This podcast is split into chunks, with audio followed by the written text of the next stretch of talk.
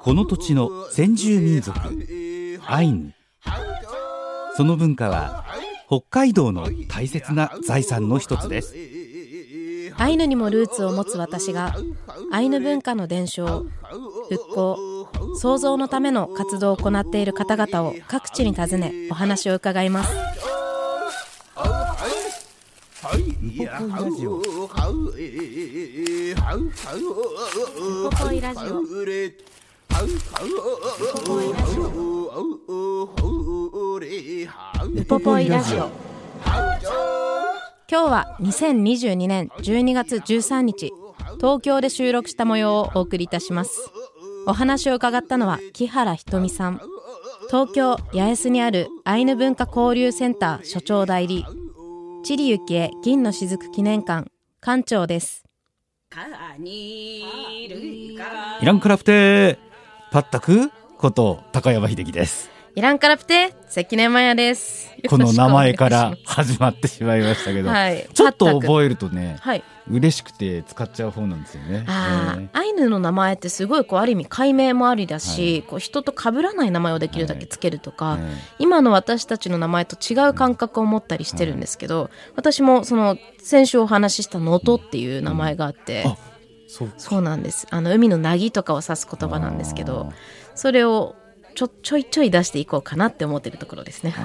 確かになんかこう海に引き込まれていくような何かこそう神秘的なパワーを感じますね。なのでアイヌ語って本当にこう奥が深いというか、例えば今回あの話に出てくるチリユキエさんとかのお話も、弓とかでいやいただいた矢をカムイたちは受け取るっていう言い方をしてるんですよね。なるほど。その一つとってもこうあーこれがアイヌのって思える部分があると思うので、今週も銀の雫記念館館長の木原ひとみさんにさらにさらにいっぱいお話を聞いてみましょう。やくんぬはえんこれやん。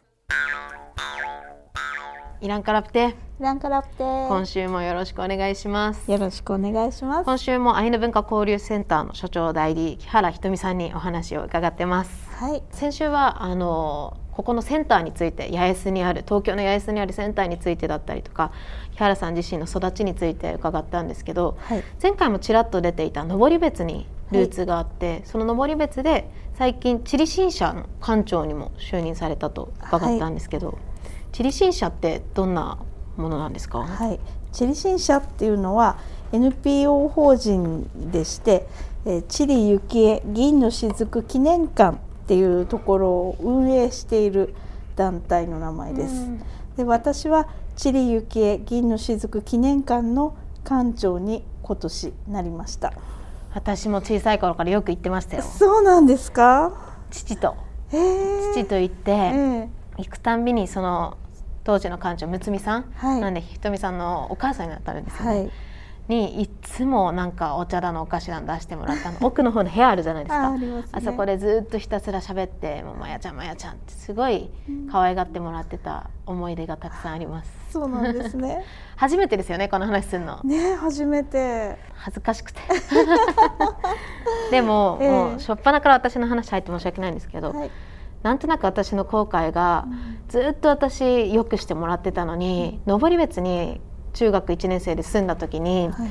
あの中学1年生のこう地元の研修みたいなのが知立幸記念館に行く研修でもう絶対休みたくてだって休まないと、うん。絶対むつみさんのことだから「まやちゃんよく来たね」って言ってくれちゃうから、えそしたら私の中学アイヌ隠してる人生終わっちゃうと思ってあの絶対バレたくなくて。うんあの休むか迷ったんですけどなぜか行ったんですよ、うん。そしたら案の定「あのまやちゃん」って来てくれて、ええ。なのに当時私みんなに隠してるんで「あどうも」ぐらいな こうこれでもかってぐらい冷たく接したんですよね。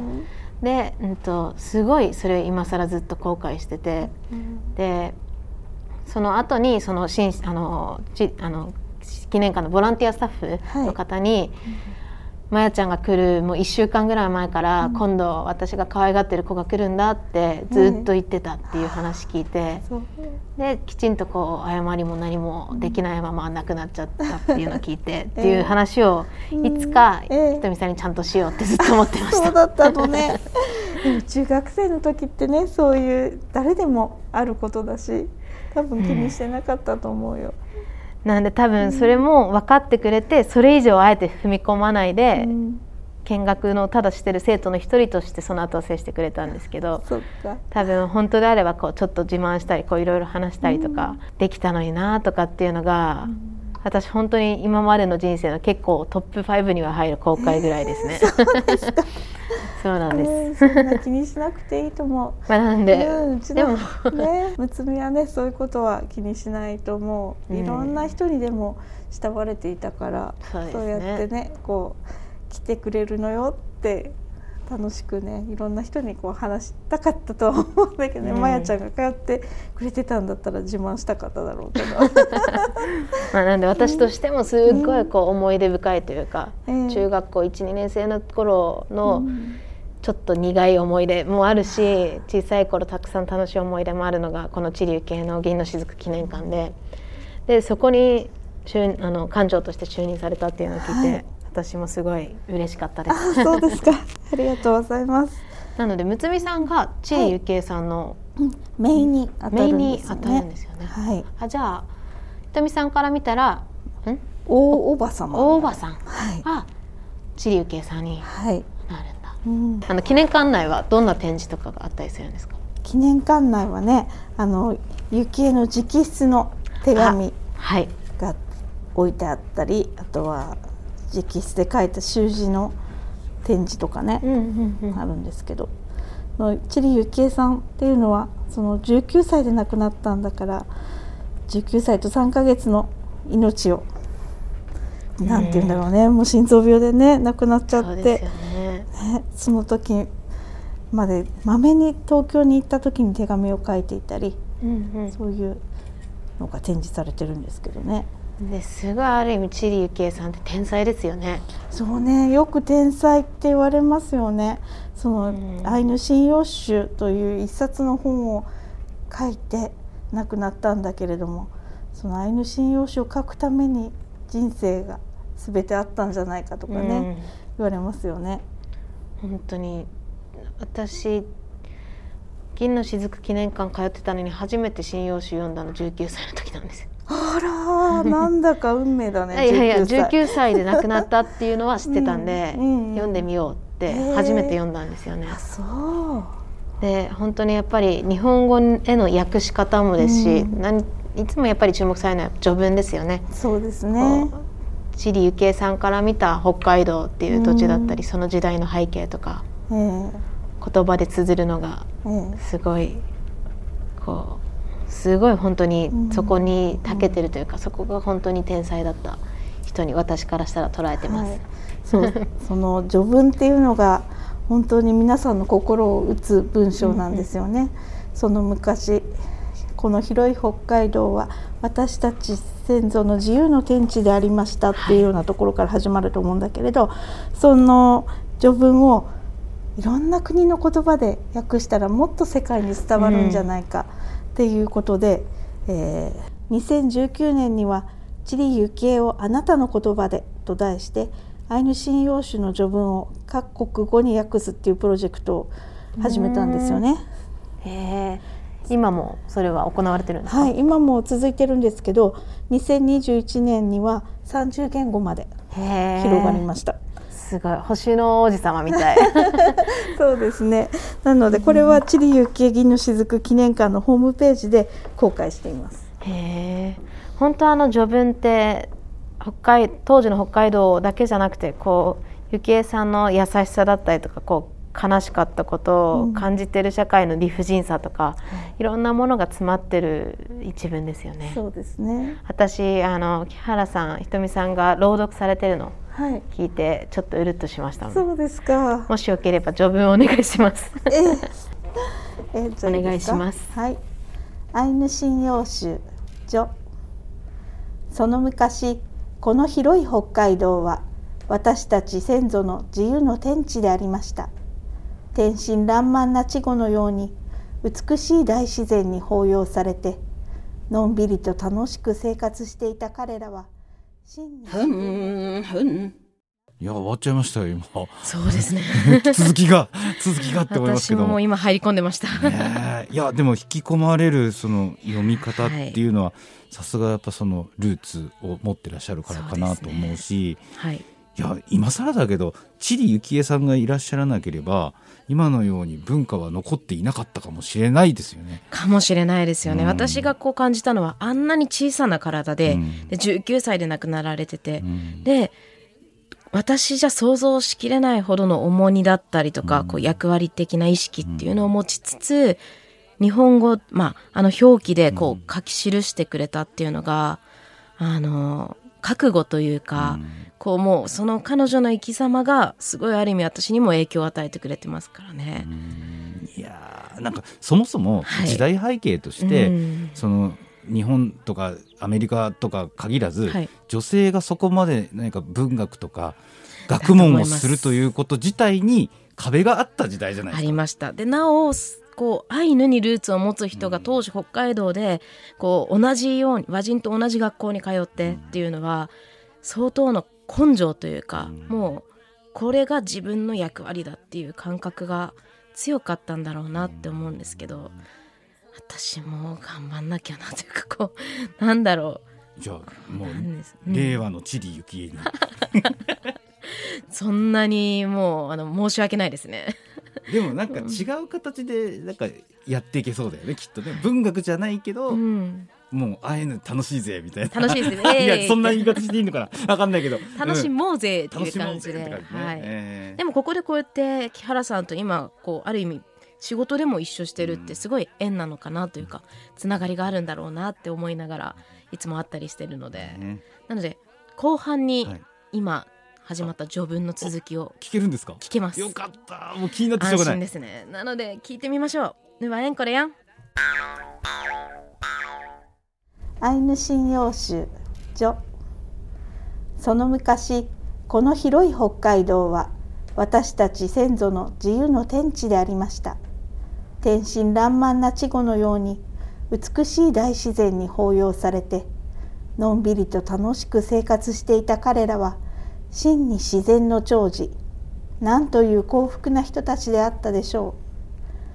冬の陸には林野を覆う深雪を蹴って天地を凍らす寒気をものともせず山また山を踏み越えて熊を狩り夏の海には鈴風泳ぐ緑の波白いカモメの歌を共に木の葉のような小舟を浮かべてひねもす魚を砂取り花咲く春は柔らかな日の光を浴びて永遠にさえずる小鳥と共に歌い暮らして吹き取りよもぎ摘みもみじの秋は野脇に穂揃うすすきを分けて酔いまで避け取るかがりも消え谷間に友呼ぶ鹿の根を外にまどかな月に夢を結ぶ。ああなんという楽しい生活でしょう。平和の今日それも今は昔。夢は破れていく十年。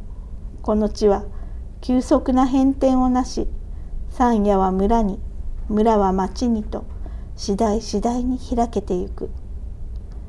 太古ながらの自然の姿もいつの間にか影薄れて野辺に山辺に危機として暮らしていた多くの民の行方もまたいずこ。わずかに残る私たち同族は進みゆく世の様にただ驚きの目を見張るばかり。しかもその目からは一挙一動宗教的観念に支配されていた。昔の人の美しい魂の輝きは失われて不安に満ち不平に燃え鈍りくらんで行く手も見分かずよそのご慈悲にすがらねばならぬ浅ましい姿。おお滅びゆくもの。それは今の私たちの名。何という悲しい名前を私たちは持っているのでしょう。その昔幸福な私たちの先祖は自分のこの郷土が末にこうした惨めなありさまに変わろうなどとはつゆほども想像しえなかったでありましょう。時は絶えず流れる。世は限りなく進展してゆく。激しい競争条理に廃山の衆を晒している今の私たちの中からもいつかは2人3人でも強いものが出てきたら進みゆくよと歩みを並べる日もやがては来ましょう。それは本当に私たちの切なる望み明け暮れ祈っていることでございます。けれど愛する私たちの先祖が起き伏す日頃互いに意を通ずるために用いた多くの言語言い習わし残し伝えた多くの美しい言葉それらのものもみんなあえなく滅びゆく弱き者と共に消え失せてしまうのでしょうか。おおそれはあまりに痛ましい名残惜しいことでございます。アイヌに生まれアイヌ語の中に置いてあった私は雨の宵雪の夜ひまわるごとに打ち集って私たちの先祖が語り教じたいろいろな物語の中ごく小さな話の一つ二つを拙い筆に書き連ねました。私たちを知ってくださる多くの方に読んでいただくことができますならば私は私たちの同族祖先と共に本当に無限の喜び無常の幸福に存じます。大正11年3月1日チリ雪へありがとうございます。いやいらきれはいいやだけでこの序文何回も読んでるんですけど、うんひとみさんに読んでいただくと全然違いますね。そうですか？受け取り方も。うんね、よく言われるよねいつかは2人3人でも強いものが出てきたらっていうところこの強いものの中にまやちゃんがいるなって私はこれを読んで思うんですよ。本当ですか、うん。うん、強いというよりはう、ん。周りのおかげ周りがいるから強ぶれる のかもしれないです。うん。ね、そうやってもうなんて言うんだろうね。アイヌに自信を持って喋れる人たちが増えてくるっていうのがゆきえさんも願ってたことなんだろうなって思いますよね、これを読むと。19歳で亡くなられてるんですもんね。うんでこんな素晴らしい物語世界その世界観を残してくれて、である意味こうすごい素敵なものとしてこうゆきえさんが捉えてるところをまっすぐ伝えてくれるのが、うん。この「アイヌ信用集」である気がして。はい。私も小さい頃からずっとうん。ずっと読んでましたね。読んだというか父がずっと聞かせてくれてましたあね。そうですか。私もやっぱり母がねこれを読んでくれてね、小さい頃から、うん。結構読んでくれました小さい頃から。へまーあ序文だけじゃないですね。いろんなあのアイヌ信用集のアイヌ語の方を自分でも多分読む練習をしてたんだと思うんですけど私に聞かすだけではなくて。寝る前になんか1話アイヌ語で読んでくれたりねもう読み聞かせでこれだったんですね。えじゃあやっぱり思い出深いえうんそうですね。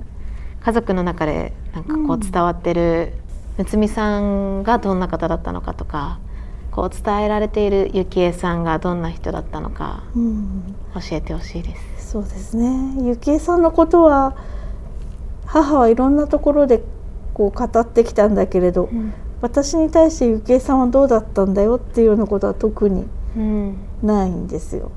なので私もこの感情にはなったけれどもゆきえさんの思いを継いでというよりかは母の思いを継いでうん、という気持ちでいます。もうむつみさんも本当愛って言葉すごい似合うぐらいなんか 本当にいろんな人たちを受け入れてくれる人ですよね。そうですね。なんかいつも笑顔で誰を、うんうん誰が来てもこうよく来たねって感じで受け入れてくれる人だったので、みんな一度雪絵記念館に来ると母のファンになってうん、帰るっていうような感じでしたね。多分私の父もその一人だったんだと思います。そうですか。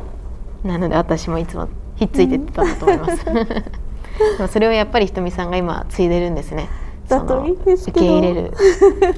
いや絶対そうです。そうですか。ありがとうございます。そうだと思います。うん。えーでもその知里幸恵さんすごい偉大なまあ、そこがこうついてくるわけじゃないんですけどそこの館長に就任されて、はい。うん。今やりたいこととかありますか？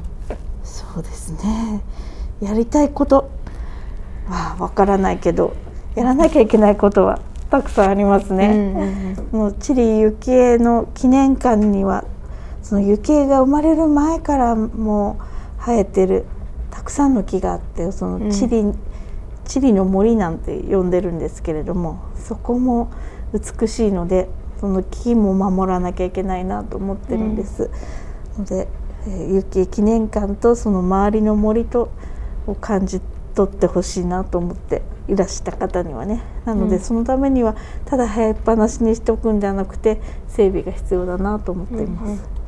また資料もねずっとその幸恵さんが今年は亡くなって100没後100年ですからねもう100年前の資料なわけですよそうするともうだんだん色も褪せてきているのでこの資料もなるべくこう今はね実物を全て展示してるんですけれどもちょっと複製を置いて資料を休ませるとかねそんなことも考えていきたいなと思っています。伝え続けなきゃいけないことですからね。そうですねこの資料を後世に伝えていくためにもあの大事にしたいです。自分のそのうん。ある意味お母だったりえこうルーツみたいなものをうん。改めてうん。こういう天気で考え直したこととかって。えそうですね。周りがとってもそのゆきえさんのファンだからこうボランティアをしてくれてるので、まあ、私はそこまでこうゆきえさんに思い入れは今までなかったんだけど、うんうん母がやってきたことだからこれは私の使命かなと思ってうん。伝えていこうという気持ちです。そうですよね、い。どうしてもこうアイヌっていろんなものを背負背負わされそうになっちゃうことってたまにありますよね。そうですね。ね。今そんなに意識してなかったんですけどねそのチリの家系だっていうことは分かっていたけれど特にその自分が何かをしようっていうほどの思いでは今までいなかったので、こうして両親が亡くなって、まあ、私が継ぐ番だなということで重荷ではあるけれども、まあ、しっかり背負っていきたいなという気持ちでいます。ひとみさんだからこそ安心する人がきっといっぱいいますよね。そうだといいですね。ありがとうございます。ありがとうございます。イエライケレ。やれけれ。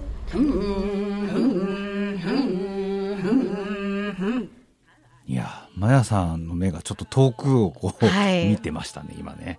なんか改めて覚悟を持たなきゃというか、うん。こう私もあの多分ひとみさんと同じように何かを背負わされてるっていうよりは家族が喜んでくれるからうん。友達が喜んでくれるから地元が応援してくれるから何かを伝えたいしそれがむしろそこが私を強くしてくれているっていうところもあってなのでおっしゃっていただいたこう強い一人二人が出てきた時に私が入れてるのはひとみさん含め周りの本当おかげなんですよね。そんなこうストレートに人らしい優しさみたいなのを伝えてくれてるのがあの私の周りにはたくさんそんな人たちがいて。で今回チリ幸恵さんのお話も聞いてさらにこう自分が何をできるか自分としての覚悟をこう少し据えれた気がします。そうか。なんかそういうなんかマヤさんを見てると、はい。こっちもこうなんかグッとくるというか息が詰まるというか、うん。大変だなって思っちゃうけど強いっていうのはやっぱり時代背景としてうん。大正時代だし、本当にたくさん大変なことがあった後だっはいただろうから、そうですねはいこういう言葉になったけど今で言ったらあおもろいやつが2人3人出てきたらええなっていう おもろいやつになればいいのかそうですなっていうね。ね。なので気負わずにもう楽しむことが一番ですねい。や楽しいですよ話しててね。なんで私自身が楽しいだけなので、あのいろんな人たちがこううん興味持ってくれる部分もあるかなと思って、あのいます。まあ、それにしてもこのアイヌ神謡集の、はい。これなんて日本語訳って言えばいいんですかね、和訳な日本語訳。なはい。んて美しい文章だろうと思うし、あのうんもちろん昔の言葉だから難しい言葉もあるけれども使われている言葉が本当にか色がついてるぐらい景色として見えてくる、ね。うん。恨み節じゃないしねこれね。そうです。うん。アイヌ語ってもともとあの独自の文字を持って記述するとかっていう文化がなかった。今でこそカタカナローマ字表記とかが主流ですけどもともとはそういうオリジナルな文字みたいなの持ってないので多分物事にこうあの花はマリーゴールドだっていう感覚とかすらなく、あの花は何だろう綺麗だどんな香りがするんだって、こう制限かけることなく想像を豊かにしていける社会があったのかなって思っていて、私はもうメモマもうメゴメモが大好きなので、想像できないんですけどでもそんな豊かな世界観みたいなのを垣間見ることができるのが知里幸恵さんの残されたものかなって思います。いや本当に改めて触れる機会を持てる場所があるっていうのははい、私たち地元ですからね。そうですよ。北海道内なので、ね、あのポッドキャストで聞いてらっしゃる皆さんはもう本当に来てくださいよ北海道に。いやいらしてください、ね。もう、旅行がてらでもいいので、興味持ってみてもらえたら嬉しいですね。うんいや今日はぐっときましたわ。本当。かこれ若者で言うとエモいってやつですよね。違う？あ違う？